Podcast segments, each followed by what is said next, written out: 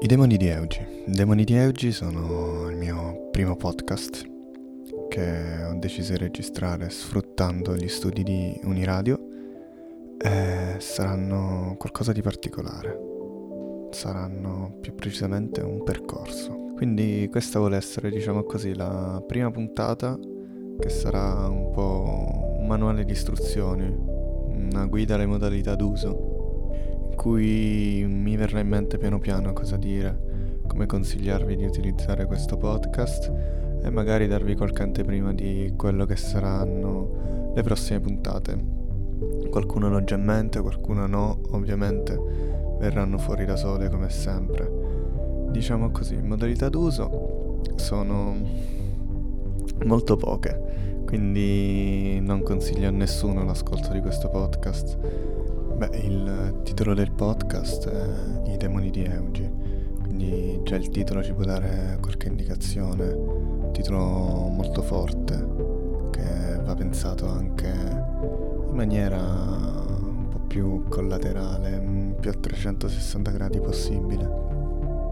Per quanto riguarda le modalità d'uso, che è il titolo di questa puntata, inizio dal dirvi le mie modalità di registrazione questo momento io sono al buio, illuminato soltanto dallo schermo dove sto registrando, ho il microfono davanti a me.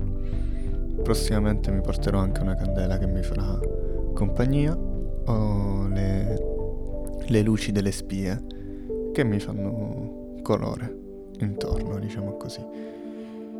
Come dice il titolo, i, demoni di Eugi. Eugi non sono io. Eugi è un personaggio che mi aiuterà nella narrazione racconterò ovviamente demoni miei, demoni esterni, quindi che chi mi conosce conosce e chi invece magari ha una conoscenza meno approfondita di me non conosce ma scoprirà. Racconterò anche demoni più interni, più personali, che non per forza anche chi mi vive conosce.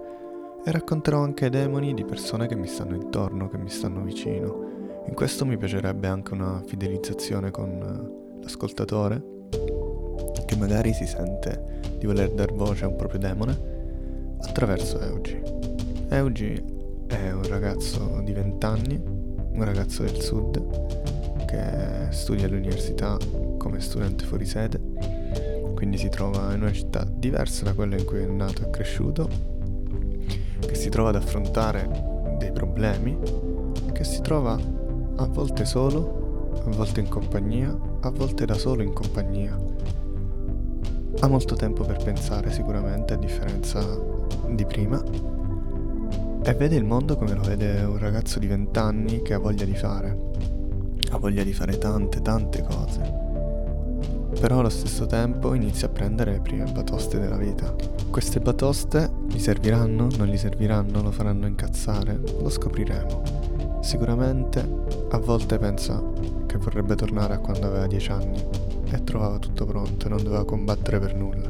A volte invece pensa che vorrebbe essere più grande, voler dire la propria, essere riconosciuto maggiormente.